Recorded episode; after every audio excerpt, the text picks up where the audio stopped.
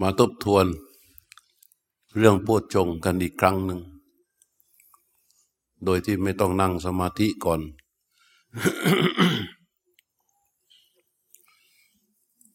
จะอธิบายขยายความโดยเฉพาะข้อที่ชื่อว่าสมาธิสัมโพชฌงกับปิติสัมโพชฌงเราได้ยินปิติ เราได้ยินสมาธิ แต่ในทางปฏิบัติ ปิติในสัมโพชงไม่เหมือนกับปิติในองค์ฌานนะ ต้องเข้าใจอย่างนี้ก่อน สมาธิในโพชงก็ไม่เหมือนสมาธิในฌานที่พระพุทธเจ้าว่าสมาธิงพิกเว ภาเวทะภิกษุทั้งหลาย เธอจงเจริญสมาธิกันเถอะ สมาหิโตยถาภูตังปชานาติ เพราะเมื่อมีจิตตั้งมั่นย่อมรู้ตามความเป็นจริงคำว่าจิตตั้งมั่นนั้นนะในสมาธิของฌานไม่เหมือนสมาธิในโพชงต้องเข้าใจตรงนี้ก่อนทำไมจึงเป็นอย่างนั้น เพราะสมาธิในโพชงนะนะมันเป็นสมาธิที่เป็นลำดับการเจริญของจิตที่มาจากสติ ธรรมวิจยะ วิริยะ ปิติ ปัสสธิ และก็สมาธิ ลักษณะของสมาธิสัมโพชฌงอาการอย่างระลึก เมื่อเราน้อมใจเข้าไปเพื่อที่จะระลึกลมหายใจ นั่นอาการนั้นเป็นอาการของสติสัมโพชฌงลักษณะของสติสัมโพชฌงท่านตรัสว่าทานุทาเนนะ สติสัมโพชังคังสโบธาเนติ สติสัมโพชง ประชุมลงด้วยการตั้งขึ้น อาการอย่างระลึกที่ตั้งขึ้นสู่ลมหายใจ ตั้งขึ้นเมื่อใดเมื่อนั้น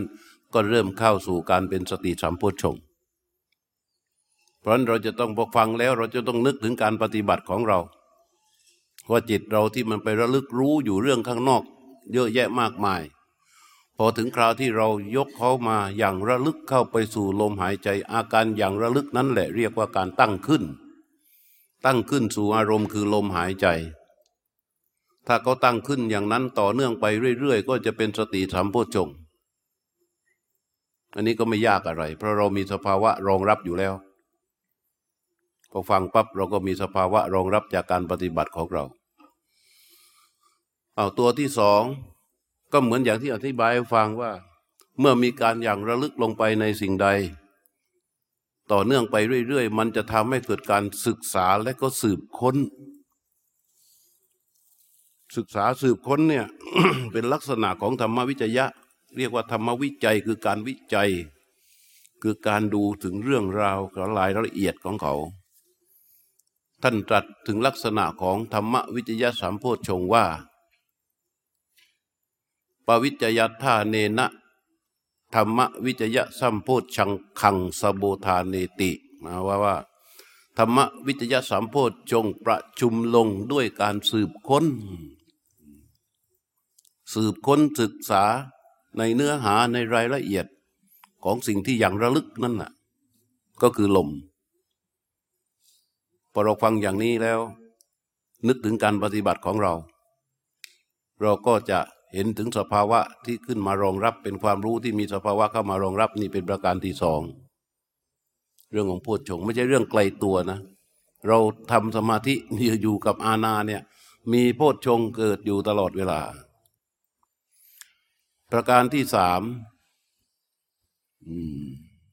วิริยะสามโพชฌงอาการของวิริยะสามโพชฌงที่เกิดขึ้นในการรู้ลมหายใจคือการประคอง ประคองการอย่างระลึกและการสืบค้นนั้นน่ะ ให้มันมีการต่อเนื่องกันไป อาการที่จะประคองนี่แหละ เรียกว่าวิริยะสัมโพชงเพราะท่านตรัสไว้ชัดเจน ว่าปักขัตเทนะ วิริยะสัมโพชังคังสโบธานเนติ ว่าวิริยะสัมโพชงประชุมลงด้วยการประคอง มีลักษณะของการประคอง เราก็นึกถึงการปฏิบัติของเราในการอย่างรู้ลมหายใจเนี่ยมันมีการประคองในการอย่างระลึกและการสืบค้นนั้นอย่างต่อเนื่อง นั่นแหละเป็นวิริยะสัมโพชง ประการต่อมา ปิติ ปิติในสัมโพชงเนี่ยเป็นลักษณะที่รู้ที่สืบค้นเข้าไปสู่ลมหายใจนั้น มันแผ่ออกไป เหมือนกับว่ามีการรู้ลมหายใจนั้นด้วย แต่รู้นั้นมันแผ่ขยายออกไปด้วย ลักษณะของรู้ที่แผ่ขยายออกไปนั้น มันจะทำให้เกิดอาการอิ่ม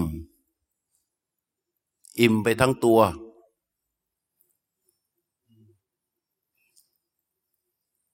ท่านตรัสว่าพารณเทนะ ปิติสัมโพชังคังสโบสโบธาเนติ ปิติสัมโพชงประชุมลงด้วยลักษณะของการแผ่ไป ที่แผ่นะคือรู้นะ ความรู้ตัวที่มันแผ่ออกไป จากจุดเดียวที่เป็นลมหายใจ มันจะแผ่ออกไป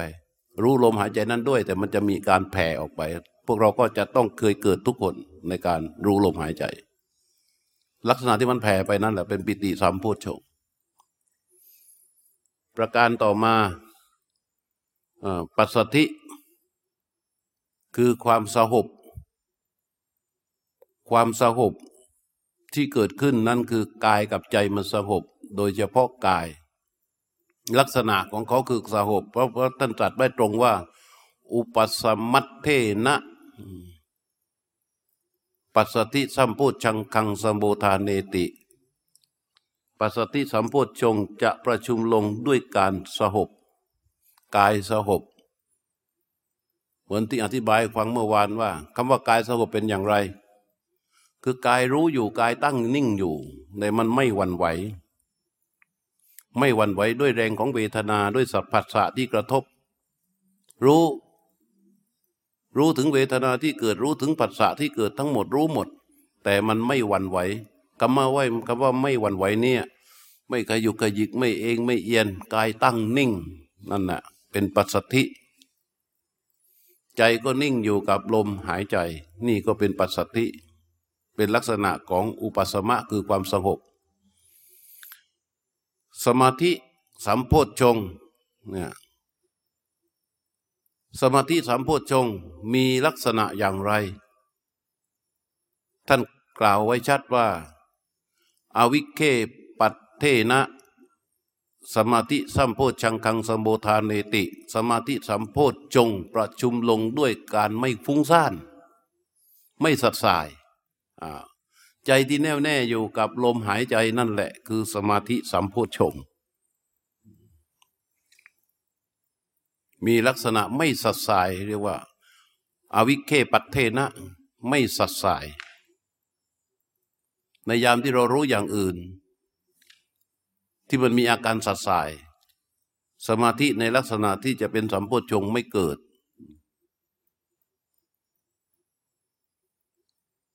ตัวต่อมาคืออุเบกขาสัมโพชงเป็นอย่างไร ท่านกล่าวไว้ชัดว่าปาสิสังเคนัตเทนะอุเบกขาสัมโพชังคังสมุทาเดติ ว่าอุเบกขาสัมโพชงประชุมลง ด้วยการ ปล่อยวางก็ความอิ่มตัวของของอสมาธิของปัสสธิความอิ่มตัวของปัสสธิความอิ่มตัวของสมาธินั่นแหละ มันจะทำให้เป็นอุเบกขาสัมโพชงคือเกิดการปล่อยวางขึ้นมา ปล่อยวางนี่คือปล่อยวางอะไร ปล่อยวางก็คือกายและใจ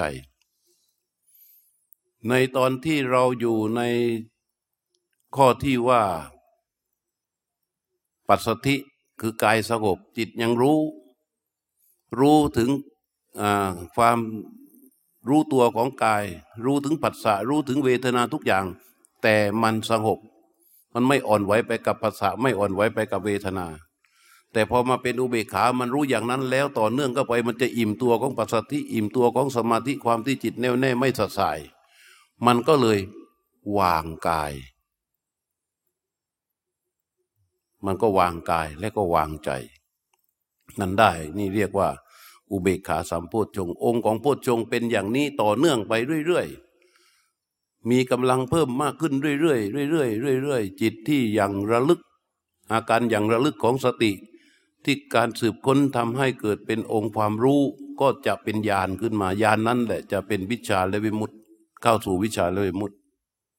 นี่ทางนี้เท่านั้นนะ ทางนี้เท่านั้นทางอื่นไปไม่ถึงไปไม่รอด ผู้ที่สอนเรื่องนี้มีผู้เดียวคือพระพุทธเจ้า มันจะต้องตรัสรู้และได้มาก่อน จึงจะมาสอนได้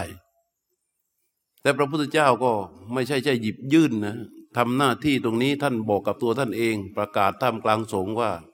ท่านเป็นเพียงแค่มักขะขายี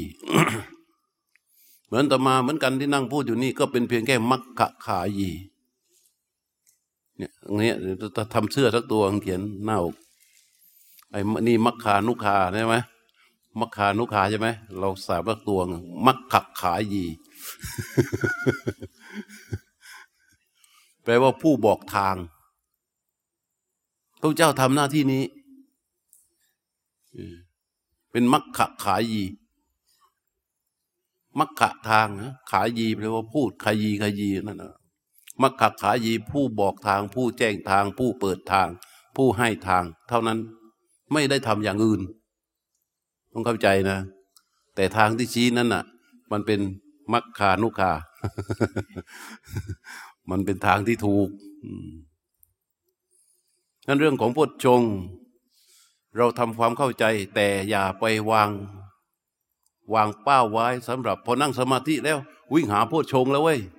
เนี่ยข้อเสียของการรู้อะไรล่วงหน้าแล้วก็จะเป็นแบบเนี้ยข้อเสีย พอนั่งปับ๊บ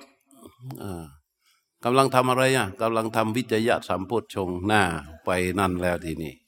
มันก็เลยลืม เพราะฉะนั้นการทำสมาธิทุกครั้งในเรื่องของอาณา ต้องจำเตือนตนเองไว้เสมอ เข้าไปตามลำดับ เข้าไปตามลำดับ นึกถึงพระพุทธเจ้าว่าพระพุทธเจ้าสอนอย่างไรทำตามที่พระพุทธเจ้าบอกคำว่าบริกรรมของพระพุทธเจ้ามีอยู่สี่ชั้น บริกรรมนะ ไม่ใช่คำบริกรรมนะการบริกรรมคำว่าบริกรรมนี่มันแปลว่าเตรียมพร้อม บริกรรมนะมันแปลว่าเตรียมพร้อมทำให้รอบทำให้เรียบร้อย นั่นแหละคือเตรียมพร้อมบริรอบ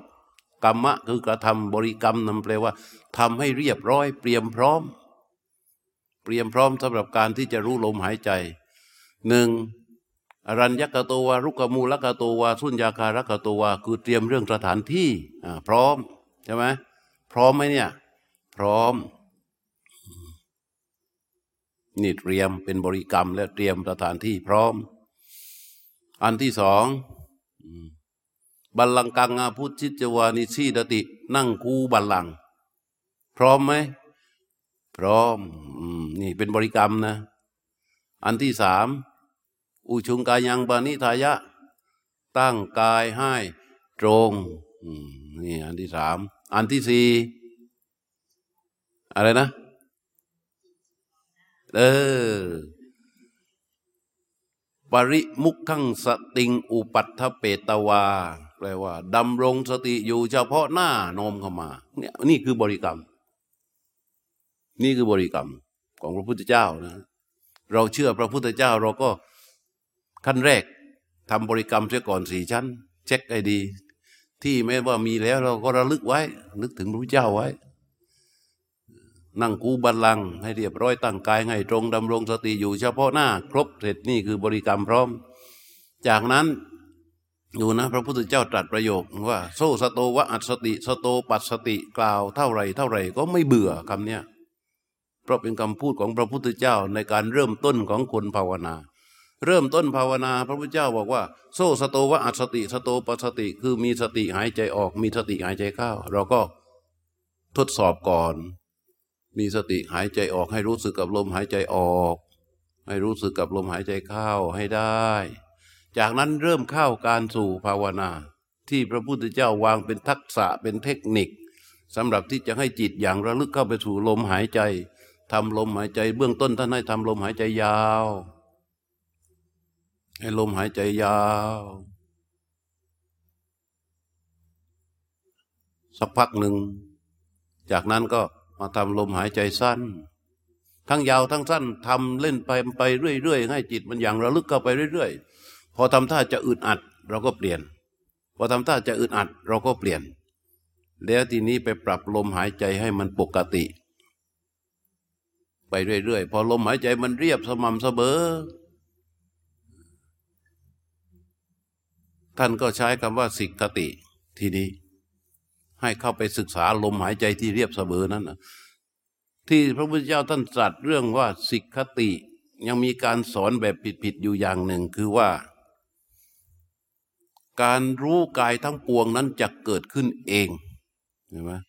ถ้ารู้ทั้งปวงเกิดขึ้นเอง ท่านจะไม่ใช้ศัพท์ว่าสิกขติ สิกขตินั่นนะมันแปลว่าศึกษาสำเนียก มันจะเกิดขึ้นเองไม่ได้ มันเป็นการที่ผู้ปฏิบัติจะต้องลงมือปฏิบัติตามนั้น พอรู้ลมหายใจไหลออกรู้ลมหายใจไหลเข้าไปเรื่อยๆ เอามันตัน ตันแล้วทำยังไงอะ ตันคือจิตเกาะกับลมหายใจแล้วแหละข้าวก็รู้ออกก็รู้ข้าวก็รู้ออกก็รู้ข้าวก็รู้ออกก็รู้แล้วทำไงอะ ไปไหนอะ ก็ไปศึกษาลมหายใจ เน้นตัวอย่างระลึกที่เข้าไปสึกนั้นน่ะ เข้าไปสู่ในเนื้อลมหายใจ ให้ละเอียดลึกซึ้งเข้าไปในลมหายใจ พอศึกษารายละเอียดของลมหายใจมันก็จะเกิดเป็นความรู้ขึ้นมา ประจักษ์กับลมหายใจนั้น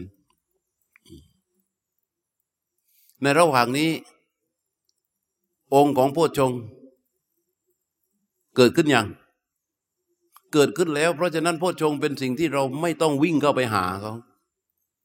โพชงมันเป็นสิ่งที่เราไม่ต้องวิ่งเข้าไปหาเลย ปฏิบัติไปตามลำดับของอาณาไม่ต้องวิ่งไปหาองค์โพชงโพชงจะเกิดขึ้นมาแล้วก็จะบ่ม บ่มตัวโพชงเองให้บริบูรณ์ขึ้นบริบูรณ์ขึ้น เพราะพระพุทธเจ้าตรัสว่า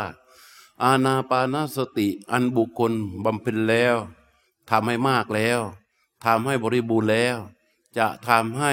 เกิดสติปัฏฐานสี่สติปัฏฐานสี่ที่บุคคลทำให้มากแล้ว อบรมให้มากแล้ว จะให้เกิดโพชฌง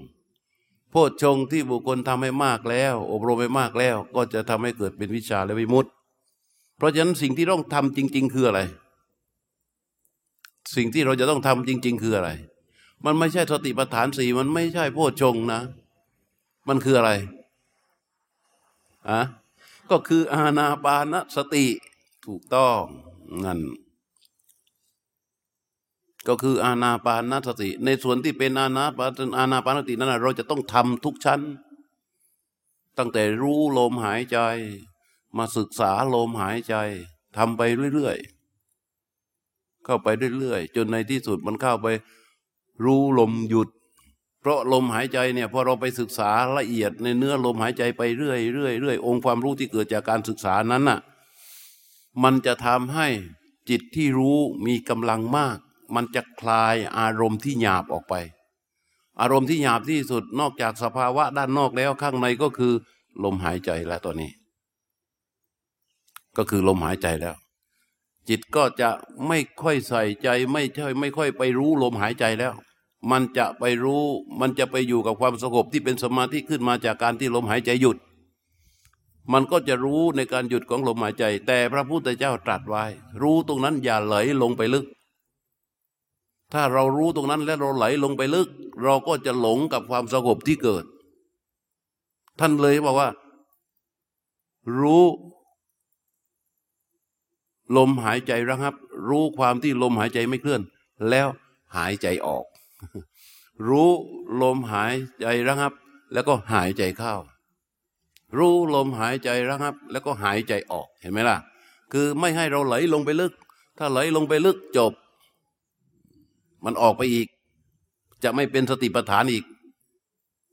ก็กลับมาสู่ลมหายใจอย่างเดิม รู้ลมระงับ แล้วก็กลับมาสู่ลมหายใจ ลมหายใจมันจึงพอยิ่งทำไปนานๆก้าวนานๆก้าวลมหายใจมันจึงเป็นเพียงแค่สิ่งที่ถูกระลึกไว้เท่านั้น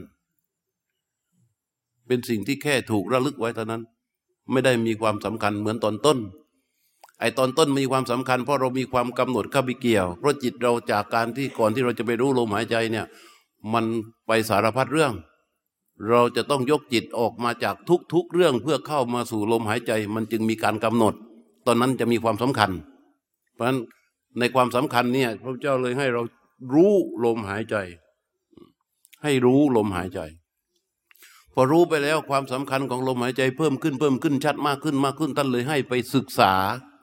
พอไปศึกษาในเนื้อรายละเอียดของลมหายใจไปเรื่อยๆเรื่อยๆมันไม่มีอะไร อศึกษาแล้วมันก็เกิดความองค์ความรู้ขึ้นมาว่าลมหายใจนั้นอะ มันก็มีอยู่เท่านั้นอะ ลมหายใจ มีหยาบมีเบามีละเอียด มียาวมีสั้น มันศึกษาเข้าไปมันก็มีอยู่แค่นั้นอะ แต่สิ่งที่เกิดขึ้นคืออะไร จิตที่อย่างระลึกเข้าไปเพื่อศึกษาลมหายใจนั้นอะ มันจะทำให้เกิดความละเอียดของจิตที่รู้ชัดกับความระงับของลมหายใจ ในช่วงจังหวะที่ลมหายใจมันหยุด พอลมหายใจออกสุดปับ๊บก่อนที่ลม ถ้าพอเราศึกษาต้นลม กลางลม ปลายลม สุดลมหายใจนี่ศึกษาจบ ดูอย่างละเอียดลึกซึ้งแล้วนี่มันจบพอจบปั๊บมันจะมีจังหวะที่ลมหายใจมันหยุด ซึ่งจิตจะรู้ตรงนั้นทัน แต่ถ้าเราแค่รู้ลมหายใจไปเฉยๆ รู้ลมหายใจไหลออก รู้ลมหายใจไหลเข้า รู้ลมหายใจไหลออก รู้ลมหายใจไหลเข้า พอรู้ลมหายใจไหลออก จิตเตรียมที่จะรู้ลมหายใจเข้า มันไม่ได้สนใจเรื่องลมหยุด แต่พอไปศึกษาในเนื้อในรายละเอียดของลมหายใจตั้งแต่ต้นลมศึกษาไปศึกษาไป จนสุดลมปั๊บมันจะรู้ลมหยุด เกิดสภาพ เกิดสภาวะการที่ลมมันหยุดให้จิตได้รู้และสัมผัสตอนนั้น ระพุทธเจ้าเลยบอกว่า สัพพกายปัดสัมพยังกายสังขารัง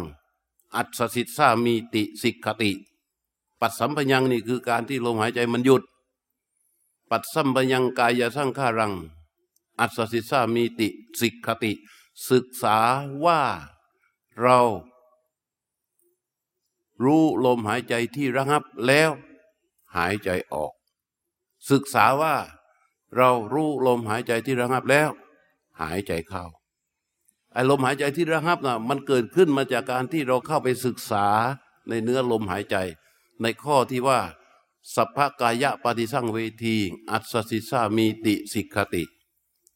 ทำการศึกษาว่าเราจะรู้กองลมทั้งปวงเนี่ยเนี่ยที่ว่าศึกษานะ เราจะรู้กองลมทั้งปวงแล้วหายใจเข้าเห็นไหมลมหายใจเนี่ย แทบจะ แทบจะไม่เริ่มมีความสำคัญอ่อนตัวลงไป เราจะศึกเราศึกษาว่าเราจะรู้กองลมทั้งปวง หายใจออก เราจะรู้กองลมทั้งปวง แล้วก็หายใจเข้านั้นการไปดูในเนื้อลมทั้งปวงที่หายใจเนี่ยตั้งแต่ต้นลมกลางลมปลายลมมันเป็นการศึกษาเข้าไป ศึกษาในเนื้อหาของลมหายใจรายละเอียดของลมหายใจก็เกิดเป็นความรู้ขึ้นมาและความรู้ที่เกิดขึ้นมานั้นมันมีกำลังมันกำลังเสร็จ มันก็จะไปเห็นลมหายใจที่มันหยุด จังหวะลมจริง ๆ ลมหายใจเรามันหยุดไหมมันหยุดอยู่แล้ว แต่จิตที่รู้ไม่สามารถที่จะไปรู้มันทันตอนนั้น นอกจากว่าไปกำหนดหายใจเข้า แล้วก็อั้นไว้ แล้วก็ดูหยุด ซึ่งอันตมาก็เคยสอน ผู้ที่มาแรกๆอะ เพื่อที่จะให้เจอสภาวะที่เข้ามารองรับการหยุดของลมหายใจ แต่เวลาอย่างพวกเราเนี่ยไม่ต้องสอนแล้ว สภาวะที่เข้ามารองรับการหยุดของลมมันหยุดเองจากการที่เราไปศึกษาในเนื้อลมหายใจใช่ไหมซึ่งในระหว่างที่เรากำลังอยู่กับลมหายใจอย่างเนี้ยโพชฌงเกิดสับไปสับมา โดยเฉพาะสติสัมโพชฌงที่มันมีการอย่างระลึกอย่างต่อเนื่องเนี่ย มันจะเข้าไปสู่ธรรมวิจยะเข้าไปสู่วิริยะเข้าไปสู่ ปิติเข้าไปสู่ปัสสธิเข้าไปสู่สมาธิเข้าไปสู่อุเบกขาสับไปสับมานะการทำงานของสตินั้นองค์โพชงจะเกิดขึ้นมาเรื่อยๆ ถ้าเราแค่ทำอานาปานสติต่อเนื่องไปเรื่อย องค์โพชงก็จะค่อยบริบูรณ์ขึ้นค่อยบริบูรณ์ขึ้นเลยเรื่อยๆนั้นเราทำแค่อานาปานสติรู้ลมหายใจอย่างเดียวเนี่ยได้หมด ไม่ต้องไปทำอะไรมาก อันนี้ก็อธิบายโพชงให้เข้าใจ ว่ามันไม่ใช่เรื่องราวที่เป็นปริยัติอะไร มันเป็นมันเป็นสภาวะของทางการปฏิบัติที่มันปรากฏเกิดขึ้นมาจากการที่เรายกจิตเข้าไปอย่างระลึกสู่ลมหายใจเท่านั้นน่ะพอเราฟังอย่างนี้แล้ว จะทำให้เราเห็นถึงความสำคัญของคำว่ารู้ ในอานาปานสติ จิตที่รู้ลมหายใจ อาการสภาพธรรมที่รู้ลมหายใจ สภาวะที่รู้เนี่ย ต่อลมหายใจ มันจึงมีความสำคัญมาก มันจึงมีความสำคัญมาก เราอยากได้บุญ ได้ทันที ในขณะที่เรารู้ลมหายใจ ได้ทันที เพราะอะไร เพราะรู้ที่รู้ลมหายใจนั้นน่ะ มันทำให้สติ สมาธิ ปัญญา ทำให้เกิดสติปัฏฐานสี่ทำให้เกิดอินทรีย์ทำให้เกิดพละทำให้เกิดสัมมปทาน โพธิปัจจยธรรมสามสิบเจ็ดประการน่ะสติปัฏฐานสี่อิทธิบาทสี่อินทรีย์ห้าพละห้าโพชฌงเจ็ดมักมีองแปดหกหมวด สติปัฏฐานสี่สติปัฏฐานสี่ สมปทานสี่อิทธิบาทสี่อินทรีห้าพละห้าโพชฌงเจ็ดมักมีองแปดเจ็ดหมวดเจ็ดหมวดสามสิบเจ็ดประการเนี่ยเกิดด้วยรู้ที่มีต่อลมหายใจ ดูที่สำคัญไหมฮะสำคัญมากนะสำคัญมาก เพราะฉะนั้นแค่เรารู้ลมหายใจ โอ้ยได้บุญแล้ว ฮะรู้ลมหายใจนี้ได้บุญแล้ว เพราะเราทำให้ชีวิตของเราเนี่ยในขณะที่เรารู้ลมหายใจนะเราทำให้ชีวิตของเราเนี่ยมันทรงตัวอยู่กับความบริสุทธิ์มันทรงตัวอยู่กับความบริสุทธิ์เวลาเราไปรู้อย่างอื่น มันก็จะเริ่มเป็นมนทินขึ้นมาแล้วอ่าแล้วมันรู้อย่างทรงตัวอยู่กับความบริสุทธิ์มันเป็นบุญไหม พระพุทธเจ้าสอนหลักพุทธศาสนาหนึ่งเว้นชั่วสองทำดีสามทำใจให้บริสุทธิ์ มันทรงตัวอยู่กับความบริสุทธิ์ มันก็เป็นบุญแล้วใช่ไหมความเลยท่านพูดถึงเรื่องของทุจริต รากเหง้าของทุจริตนะคือโลภะโทสะโมหะ รากเหง้าของสุจริต คือ อโลภะอโทสะอโมหะ สภาวะที่จิตมันทรงตัวอยู่กับความบริสุทธิ์ ขณะที่จิตมันตรงซื่อต่อลมหายใจหายใจออกรู้ พอลมหายใจขยับปั๊บรู้รู้รู้รู้รู้รู้รู้รู้รู้รู้ตรงนั้นเป็นโลภะหรือเป็นอโลภะฮะเป็นอโลภะเป็นโทสะหรือเป็นอาโทสะอาโทสะเป็นโบหะหรือเป็นอาโบหะ เออนั่นแหละแล้วมันบุญไหมล่ะ เออ มันสำคัญมากเลยแหละเออเพราะฉะนั้นฝึกให้คุ้นให้ชินให้ชำนาญในเรื่องของลมหายใจเนี่ย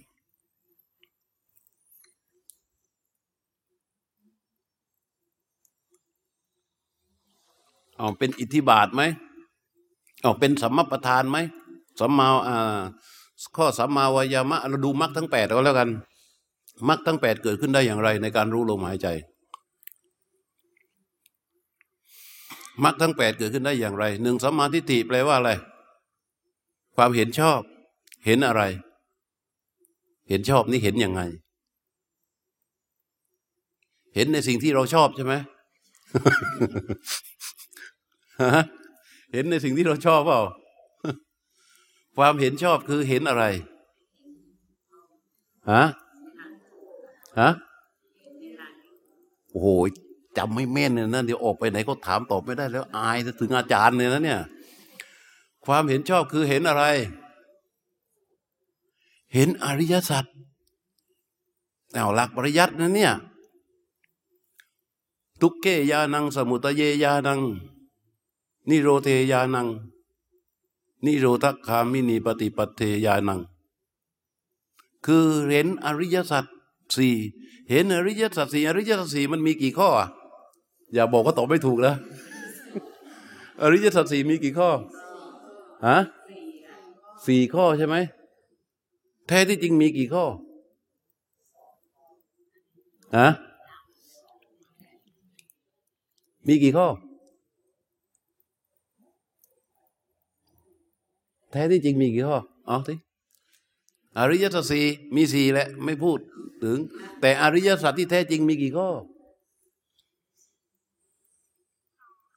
สองข้อคือข้อไหน เอาสิ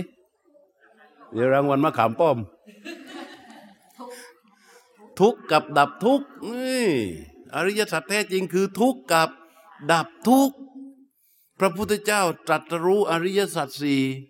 แล้วลองไปนั่งที่ใต้ที่ไอเรือนแก้วที่มีหญ้ามารองถ้ารองนั่งอะ แล้วท่านลองแจกแจงอริยสัจสี่แจกแจงอริยสัจสี่ตอนนั้น ตอนนั้นยังไม่มีนะ ยังไม่มีความรู้นี่นะ หลังจากตรัสรู้อริยสัจสี่เสร็จแล้วเนี่ยไปนั่งแจกแจงอยู่เจ็ดวัน แจกแจงอริยสัจสี่แจกแจงให้พิสดารเป็นปฏิจจสมุปบาท เป็นสิบสองแต่ในทั้งหมดที่ท่านแจกแจงไปทั้งหมดเสร็จแล้ว เหลือแค่สองอย่าง คือทุกข์กับดับทุกข์เท่านั้นอะ เอาทุกข์ก็คือ คืออะไร ทุกข์ก็คือเกิด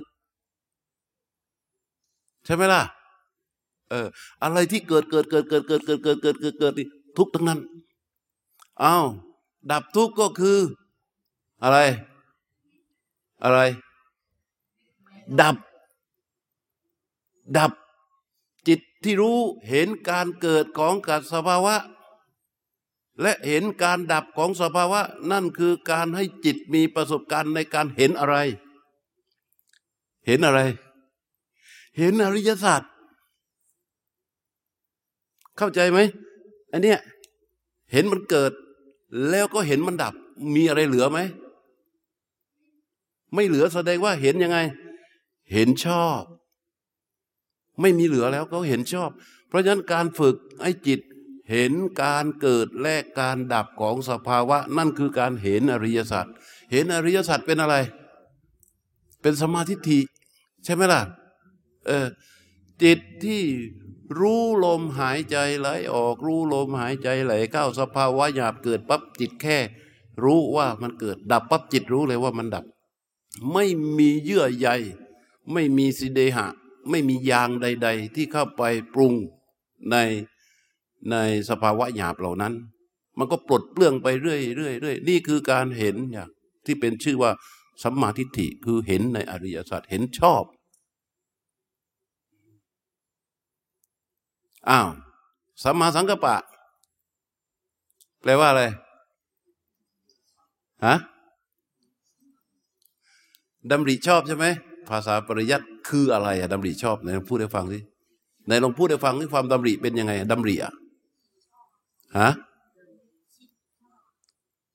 อาคิดชอบอะไรอะความดำริฐานะของความดำริเป็นยังไง สภาพที่ชื่อว่าดำริเนี่ย มันเป็นแบบไหน เออนั่นก็อันนั้นก็แยกไปแล้วเป็นชื่อ แต่ฐานะของความดำริเป็นอย่างไร ที่มันเกิดกับเราเนี่ย นี่ถ้าถามนั้นไม่สามารถ ยกให้ฟังได้เลยนะ แต่ละคนเนี่ยว่าความดำรินะในตัวเราเนี่ยมันเป็นแบบไหน เราจะต้องทำความเข้าใจเพื่อให้มันมีสภาวะเข้ามารองรับ เราจะได้รู้ว่าสามดำริมันเป็นยังไง ความดำริคืออะไร ความคิดริเริ่มเห็นไหมเริ่มเข้าใจไหมความดำริคือความคิดริเริ่มเอ๊ะความคิดริเริ่มเป็นยังไงอีกอะเพราะสังขารมันก็คือคิดไง แต่ความดำริคือความคิดริเริ่ม ริเริ่มเป็นแบบไหน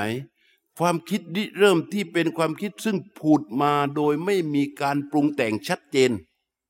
เป็นความคิดที่ผุดขึ้นมา จากเหตุจากปัจจัยที่มันบ่มอยู่ภายในแต่ในตัวความคิดนั้นมันจะผุดขึ้นมา ไม่ต้องไปปรุงแต่ง ไม่ต้องไปจับอันนี้ ไม่ต้องไปจับอันโน้น ไม่ต้องไปทำอะไรเลย อยู่ๆความคิดเนี้ยมัน ผุดขึ้นมา เรียกว่าความคิดริเริ่ม ความคิดริเริ่มที่ชอบ เรียกว่าความดำริชอบ นั่นน่ะเอาเอาเข้าใจฐานะความดำริไอ้ความคิด ความดำริยังเออนั่นนะความฐานะของความดำริที่มันผุดขึ้นมานั้นที่ชอบ ที่มันไม่ชอบเป็นยังไง ที่มันไม่ชอบอะ เอาเมื่อกี้เห็นพูดได้ ที่มันไม่ชอบก็คือว่า มันดำริไปในทางที่ดำริไปในทาง กามดำริไปในทางที่มันหมกมุ่นในสิ่งที่ชอบอะ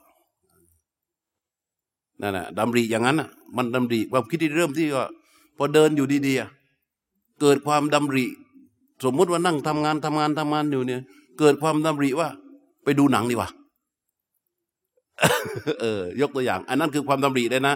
นั่นเป็นกามะ อะไร กามวิตก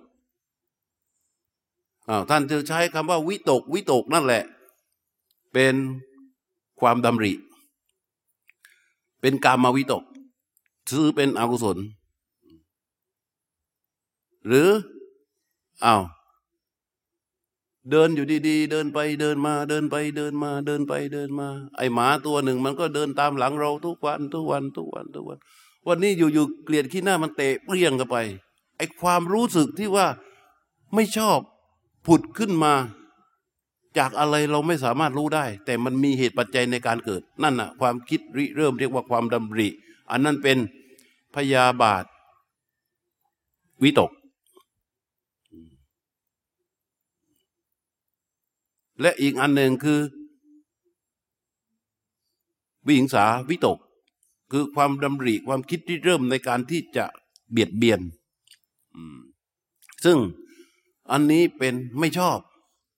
นี่เรารู้ลมหายที่ชอบเอาที่ชอบหนึ่งเนคขมมะ วิตก คือดำริในการที่จะออกปลีกออกมาจากสิ่ง สิ่งที่ใจมัน หลงไหลเพลิดเพลินดำริในการที่จะออกมาไม่ไม่พยาบาท เป็นที่ตั้งแห่งความเมตตาด้วยดำริในการที่ไม่เบียดเบียน อืมนี่คือชอบใช่ไหมนี่ชอบ อันนั้นคือไม่ชอบ อันนี้คือชอบอ้าวในขณะที่เราอย่างระลึกเข้าไปสู่ลมหายใจ จิตที่มันรู้ซื่อตรงต่อลมหายใจ ดูดีๆนะ รู้ซื่อตรงต่อลมหายใจเนี่ย หายใจออกรู้ตั้งแต่ต้นลม กลางลม ปลายลม สุดลมหายใจ หายใจเข้ารู้ต้นลม กลางลม ปลายลม สุดลมหายใจ ไม่วอกแวกไปไหน คอยรู้อย่างระลึกต่อลมหายใจที่เคลื่อนออก เคลื่อนเข้ารู้ตัวนั้นที่ตรงต่อลมหายใจนั้น มีไหม มีไหม มีกรรมวิตกไหม เพราะตัณหาก็ไม่มีเออ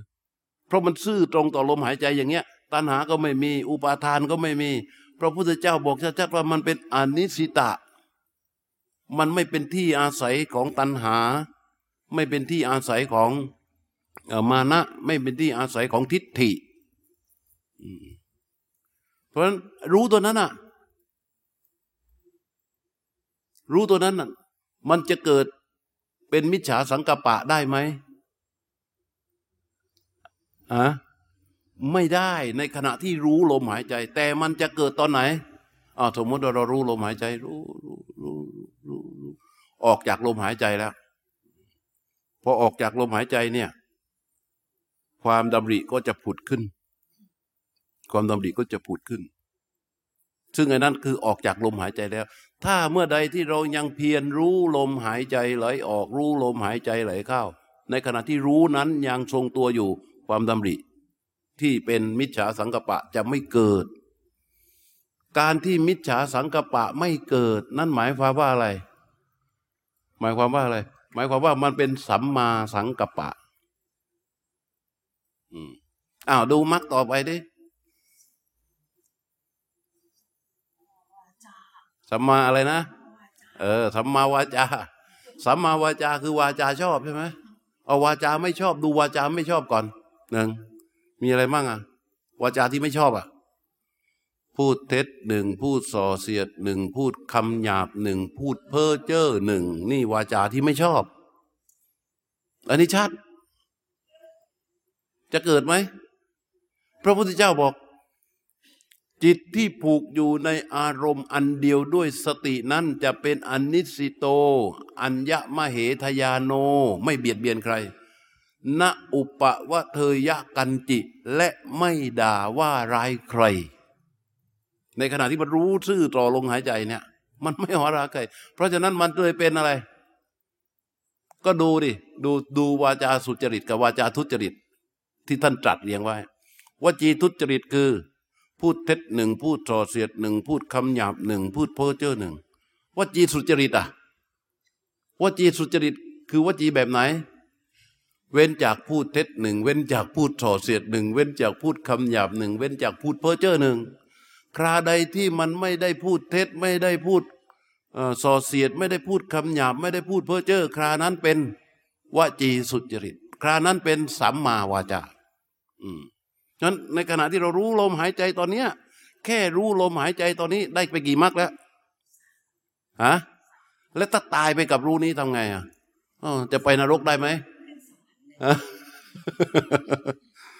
อ้าวต่อไปอีกมรรคข้อต่อไปคืออะไรสัมมากรรมตาคือทำการงานชอบคำว่าทำการงานชอบในที่นี้หมายถึงพฤติกรรมทางกายนะ ทางกาย มีพฤติกรรมที่ท่านสงเคราะห์ไว้เอาสุจริตกับทุจริต ถ้าสุจริตก็คือชอบแหละ ทุจริตก็คือไม่ชอบแหละ เอาทุจริตก่อนที่มันไม่ชอบมีอะไรบ้างฆ่าสัตว์หนึ่งลักช่อหนึ่งประพฤติผิดในกามหนึ่งนี่เรียกว่า ทุจริตกาย ไม่ชอบ เอาดูที่ที่ที่มันชอบสิเอา เว้นจากฆ่าสัตว์หนึ่ง เว้นจากลักทรัพย์หนึ่ง เว้นจากประพฤติผิดในกามหนึ่ง ไม่ต้องทำอะไรเลยว่ารู้ลมหายใจมันเว้นจากการรักฆ่าสัตว์หนึ่ง เว้นจากการลักทรัพย์หนึ่ง เว้นจากประพฤติผิดในกามหนึ่ง มันเว้นไปแล้ว ในขณะที่รู้ลมหายใจมันจึงทำให้เกิดเป็นสัมมากัมมันตะได้ด้วยอ้าวต่อไปสัมมาอาชีวะ เลี้ยงชีวิตชอบก็คือการเว้นจากการเลี้ยงชีวิตโดยทางที่ผิดนี่เลี้ยงชีวิตชอบนะ เลี้ยงชีวิตชอบเว้นจากการเลี้ยงชีวิตโดยทางที่ผิด อันนี้ก็เกิดแล้วในขณะที่รู้ลมหายใจนี่ เลี้ยงชีวิตชอบแน่ มันไม่ได้ไปทำอะไรผิดผิดเอาต่อไปสามาสามาวายามะ เออ มีการจนาก็ดีไปอย่างหนึ่งเว้ยคลังปริยัติเลยนี่อ้าวสามาวายามะ เพียรชอบคือเพียรอะไร เพียรชอบมาเพียรแบบไหน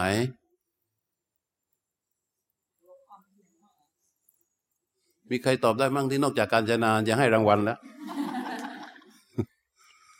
ฮะเพียรชอบคือเพียรแบบไหน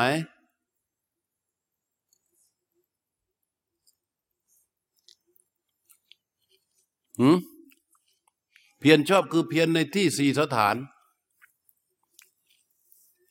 เนี่ยยิ่งงงเอาไปใหญ่ ที่บ้านที่วัดที่โรงเรียน เพียรชอบ คือหนึ่งเพียรในการละอกุศล เพียรระวังอกุศลที่ยังไม่เกิดไม่ให้เกิดขึ้น เพียรละอกุศลที่เกิดขึ้นแล้ว ต่อไปเพียรสร้างกุศล และก็เพียรรักษากุศลที่เกิดขึ้นแล้วอ้าวแล้วมาดูสิในขณะที่เรารู้ลมหายใจ อย่างลึกก็ไปรู้ลมหายใจออกรู้ ลมหายใจเข้ารู้ มีอกุศลเกิดไหม ถ้าเกิดแสดงว่ามันไม่ได้อยู่กับลมหายใจอ้าวเราปฏิบัติควบคู่กันไป ในขณะที่อกุศลถ้าอากุศลมันเกิดขึ้นในขณะที่เรารู้ลมหายใจอยู่ เราทำยังไงอะทำยังไง ถ้าเราไปแช่อยู่กับอกุศลที่เกิด การภาวนาของเราเป็นไง ดับ ถ้าจะให้รู้ลมหายใจได้อย่างต่อเนื่อง เมื่ออกุศลเกิดปั๊บจิตมันจะละอกุศล ถ้ามันไม่ละอกุศล การรู้ลมหายใจนั้นขาดสะบั้นลงทันที เพราะฉะนั้นเมื่อใดที่เราแน่วแน่อยู่กับการที่รู้ลมหายใจ อกุศลเกิดปั๊บมันต้องละ ถ้ามันไม่ละการรู้ลมหายใจนั้น ขาดสะบั้นทันทีเออถูกไหมเพราะฉะนั้นตราบใดที่ยังรู้ลมหายใจอยู่ มันก็จะเป็นสัมมาวายามะ เอาต่อไปสัมมา เออ อันนี้ชัดๆเลยทีนี้สัมมาสติ สบายเลยสัมมาสติก็คือสติปัฏฐานนะ อืม สัมมาสติก็คือสติปัฏฐาน การที่เรารู้ลมอย่างระลึกก็ไปสู่ลมหายใจ นั่นคือเอาสติไปตั้งไว้ที่ไหน ฐานกายลมหายใจก็เป็นสติปัฏฐานอยู่แล้ว ก็เข้าสู่สมาสติ เอาต่อไปสมาสมาธิตั้งใจชอบ คืออะไรตั้งใจชอบ ตั้งใจชอบอะมันตรงกันข้ามกับตั้งใจจะไม่ชอบอย่าใส่จะเข้าไปนะ ตั้งใจว่าจะชอบกับตั้งใจว่าจะไม่ชอบนี่มันไม่เหมือนกัน ตั้งใจชอบกับตั้งใจเออไม่ชอบ ตั้งใจไม่ชอบคือตั้งใจแบบไหน ตั้งใจชอบก็คือ อาการที่จิตอยู่ในอารมณ์อันเดียวจำไหมนะท่านแบ่งไว้สามช่วง แต่ช่วงที่ท่านตรัสไว้ในพระไตรปิฎกเรียกว่าฌาน ท่านเรียกว่าฌาน แต่ความจริงที่ท่านเรียกว่าฌานนั้น เราก็ไปคิดถึงหรือว่าปฐมฌานทุติยฌานตตยฌานและจตุตฌานเราคิดอย่างนั้น แต่ในความในทางปฏิบัติที่เราปฏิบัติกันมาเนี่ย เราไม่ได้เคยพูดถึงเลยใช่ไหมเราไม่ได้เคยพูดถึงเลยเรื่องของฌานและในอานาปานสติ พระพุทธเจ้าก็ไม่ได้พูดถึงเลย ในเรื่องของฌานไม่ได้ตรัสเลยในเรื่องของฌาน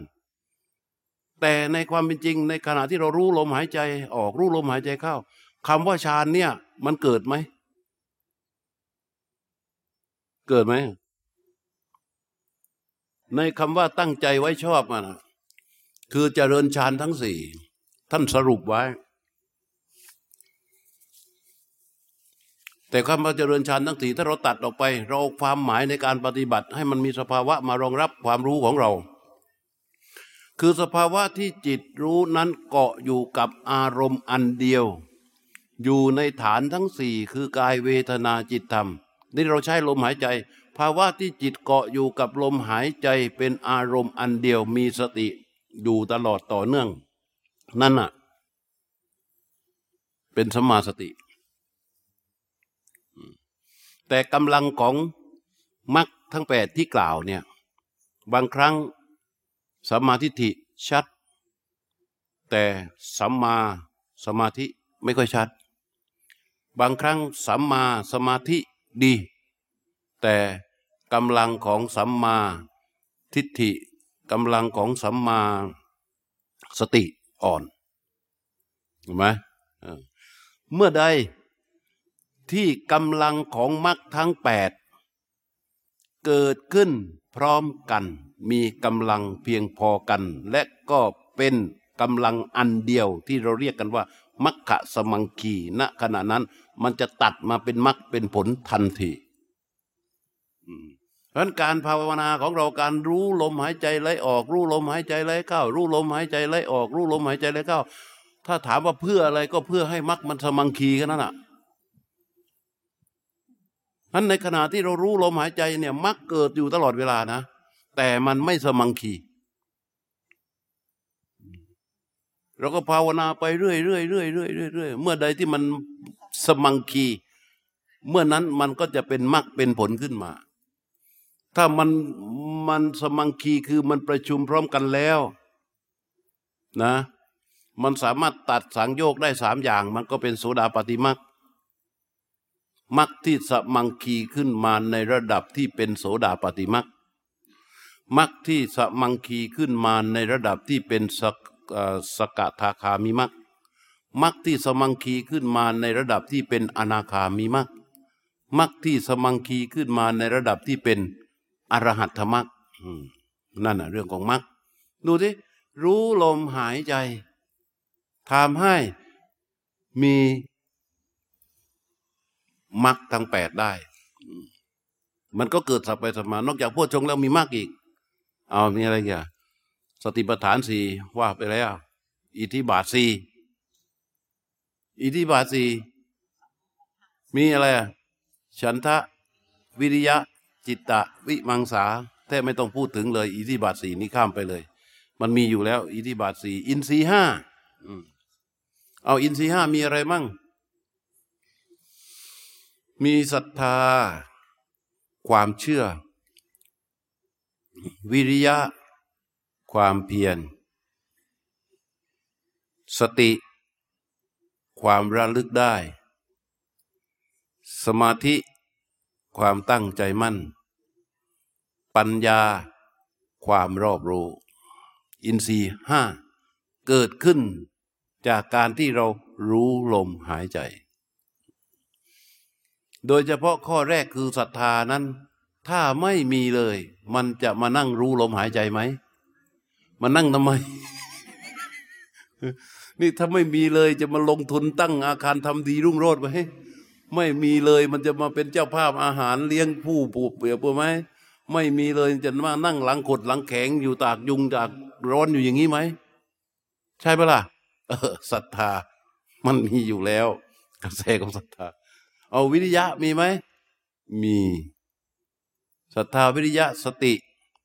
สตินทรีก็มีอยู่แล้ว สติมีอยู่แล้ว อืมสมาธิก็มีอยู่แล้วปัญญาก็ศรัทธา อินทรีห้าพละห้าอินทรีย์ที่มีแก่ตัวขึ้นมาก็เป็นกำลังใช่ไหมเมื่อศรัทธามากขึ้นก็จะเป็นกำลัง เป็นศรัทธาพละ เมื่อวิริยะมากขึ้นก็จะเป็นวิริยะพละ ก็อินทรีย์ก็คือพละนั่นแหละ ที่มีกำลังที่มันมีกำลังเพิ่มขึ้นเอาพละห้าอินทรีย์ห้าพละห้าโพชฌงเจ็ดพูดไปแล้วมักมีองแปดจบแล้ว เห็นยัง เรารู้ลมหายใจดำเดินเข้าไปสู่โพธิปักขิยธรรมสามสิบเจ็ดประการ โพธิปักขิยธรรมคือธรรมอันเป็นไปในขวักควายแห่งการสัตรู้ของพระพุทธเจ้าอันคนที่จะดำเดินตามทางที่จะปฏิบัติตามคำสอนของพระพุทธเจ้า ก็ต้องไปในเส้นทางนี้ใช่ไหมล่ะมันแค่รู้ลมหายใจดูสิเดินไปถึงโพธิปักขิยธรรม เออฮะเออนะนะอย่าลืมอย่าอย่าสุดอย่างเดียวนะ ราะฉะนั้นหน้าที่ของเรา ไอ้ที่พูดไปเยอะๆเนี่ย ไม่จำเป็นต้องรู้หรอก เออ รู้แต่ลมหายใจอย่างเดียว ตอนแรกก็รู้ ตอนที่พอรู้ไปชัดแล้ว ต่อไปก็ไปศึกษา ศึกษาลม นะประชานาติสิกติ พวกท่านที่ร่างภาวนากันอยู่นี่ ทุกคนนะกล้าพูดว่าทุกคน ในโพธิปัจจยธรรมสามสิบเจ็ดประการนี่มีสภาวะที่จะมารองรับความรู้ของเราได้ทั้งหมดเลย เพียงแค่ถ้าอันตมาพูดไปแล้ว แต่ละหมวดแต่ละหมวดธรรมแต่ละข้อธรรมเนี่ยเรามานั่งทบทวนการปฏิบัติของเรา ตอนเช้าตอนบ่ายตอนค่ำถ้าเราสามารถทบทวนเข้าไป เราก็จะสามารถที่จะเข้าใจประจักษ์ในข้อธรรมนั้น ๆ เป็นความรู้ที่มีสภาวะเข้ามารองรับได้ ถ้าคนที่เขาไม่ปฏิบัติเลยเอาอย่างเรานั่งกันอยู่อย่างเงี้ย คนที่เขาไม่ปฏิบัติเลยก็มันทำอะไรกันวะฮะมันนั่งยุงกัดกันทำไมวะโอ้เดี๋ยวก็ไม่สบาย มันเป็นดับไปนอนไม่ดีกว่าหรืออะก็พูดถูกไหมฮะใช่ปะมันก็พูดถูก เพราะคำพูดของเขามีสภาวะรองรับในความรู้เขาด้วย แต่ความรู้ของเราที่สภาวะเขาไม่มีสภาวะมารองรับ พอเราบอกว่า เอ้าก็ก็นั่งสมาธิกันเฮ้ยทำไมจะต้องมานั่งตรงนี้ทำไมไม่นั่งที่บ้านไงคนที่ไม่มีสภาวะมารองรับในความรู้ในทางการปฏิบัตินั้น ยาก ยากมาก แม้แต่พระพุทธเจ้าเอง ท่านก็ยังตรัสเรื่องพวกนี้ ระเจ้าอุเทนนางสามาวดี เจาะช่องกำแพงอะ เมื่อก่อนเนี่ยตำหนักที่นางสนมอยู่อะที่พระสนมอยู่นะ ไม่มีหน้าต่าง แล้วก็หนา หนาไม่พอนะ ไม่มีหน้าต่าง ทีนี้นางสาวมาวดีแกเกิดเลื่อมใสพระพุทธเจ้า แล้วก็ผู้หญิงออกนอกตำหนักไม่ได้โดนกดขี่อย่างแรงเลย อยู่กับนางสนมห้าร้อยอะนางนางนางกำนันห้าร้อยคน อยู่นั่นขังอยู่ในตำหนักนั่นแหละรอแต่พระเจ้าอุเทนเนี่ยแกมีทั้งสี่มเหสี กว่าจะมาถึงนางสามมดีก็รอกันอยู่ในนั้นอะนี่คนรับใช้ชื่อนางคุดชุตรา ไปได้เป็นโสดาบันจากการที่ไปขนดอกไม้ มาประดับในตำหนักของนางสามมาวดี แล้วนางสาวมาวดีได้ความธรรมจากนางคุดชุตราเลื่อมใสพระพุทธเจ้ามาก ความธรรมจากนางคุดชุตราเนี่ยได้เป็นพระโสดาบัน แล้วความที่เลื่อมใสพระพุทธเจ้า และกำแพงหนาขนาดนี้หน้าต่างก็ไม่มีลองคิดดูดิอ้าวนางคุดชุตราก็เป็นผู้หญิงหลังค่อม หน้าตาอัปลักษณ์ก็เข้าออกนอกออกในในวังได้สบาย ถ้าหน้าตาดีๆเขาไม่ให้ออกไปข้างนอก เอาแต่หน้าตาขี้เรขี้เรเนี่ยออกนอกวังได้ นางคุจุตราแกบอกพระพุทธเจ้ากับพระพิวสงฆ์กำลังเสด็จบนเส้นทางไปบ้านเศรษฐีโคสกาเศรษฐีต้องผ่านหน้าตำหนักของนางสามาวดี นางสามาวดีก็เอาหูเป็นแนบตรงกำแพงนั่นแหละ แล้วก็มือประดม สาธุสาธุสาธุกำนังกำนันห้าร้อยคน สาธุกันลั่นตำหนัก ไอ้ทีนี้ไอ้ความที่ใจมันศรัทธาต่อ ต่อพระพุทธเจ้านะไม่รู้จะทำยังไงแล้วก็ เจาะรู เจาะรูนี่ไม่ได้เห็นนะ เจาะรูนี่เพียงแค่ว่า เอามือถือดอกบัวโผล่ออกไปข้างนอกตำหนัก เพื่อจะบูชาพระพุทธเจ้าอยู่เท่านั้นน่ะพระเจ้าอุเทนรู้เลยนางมาคันธิยาก็ไปบอกไปเจ้าอุเทน ว่าไอ้หญิงพวกนี้มันหลงไหลในรูปลักษณ์ของพระสมณโคดม มันนอกใจพระองค์แล้ว พระเจ้าอุเทนโบโหเห็นไหมเห็นไหมพอนางมาการธิยาบอกปั๊บทำไมพระเจ้าอุเทนโบโห เพราะมีความมีสภาวะเข้ามารองรับในความรู้ทันทีใช่ไหมอ๋อนางสาวมาวดีอยู่แต่ในตำหนักกำแพงหนาขนาดนี้แล้วก็มีไอ้ดังมาคันธิยาบอกอย่างนี้โอ้จริงเว้ย มันสมจริงขึ้นมาทันทีเลย เพราะไอ้ความรู้ในชั้นเนี้ยมันมีสภาวะรองรับไง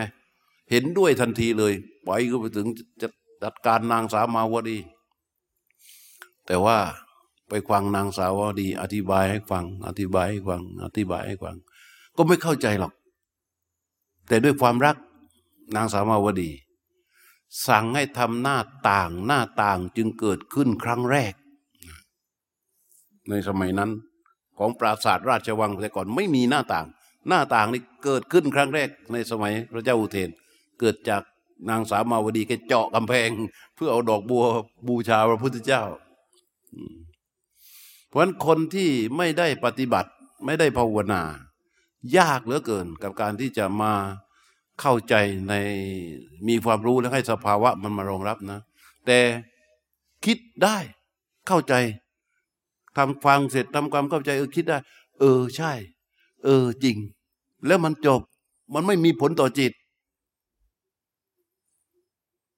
เข้าใจปะอ่านหนังสือเนี่ยอ่านพระไตรปิฎกบทแปดตื่นบีทำมขันนะเดี๋ยวอ่านไปเถอะปรริญญาเก้าประโยคสึกจากพระไปเนี่ยเมาหัวทิ่มทั้งนั้นน่ะเพราะว่าไม่มีสภาวะรองรับสภาวะที่จะมารองรับทางการปฏิบัติเนี่ย โดยเฉพาะดำเนินไปทางสติปัฏฐาน และมีสภาวะมารองรับในความรู้ทุกตัว ทุกตัว ทุกตัวเนี่ยคนที่ไม่ได้ปฏิบัติจะไม่มีวันรู้เรื่องนี้ นี่ที่มาพูดมาทั้งหมดนี่ไม่ว่าจะเป็นโพโพในทั้งหมดในเกิดขึ้นในโพธิปัจจิยธรรมเนี่ย พวกเราทุกคนสามารถสัมผัสกับสภาวะเหล่านั้นได้ ทุกครั้งที่เรามีการปฏิบัติ มาพอฟังปั๊บเราก็เข้าใจ แต่ตัดให้หมดให้เหลือเพียงแค่ รู้ลมหายใจนะ เพราะว่ารู้ลมหายใจอย่างเดียว มันจะได้ทุกอย่างอันนี้จริง ๆ ว่าจะอธิบายเรื่องพูดชง ให้เราเข้าใจพูดชงว่าเป็นอย่างไร ในฐานะของธรรมที่ชื่อว่าพูดชง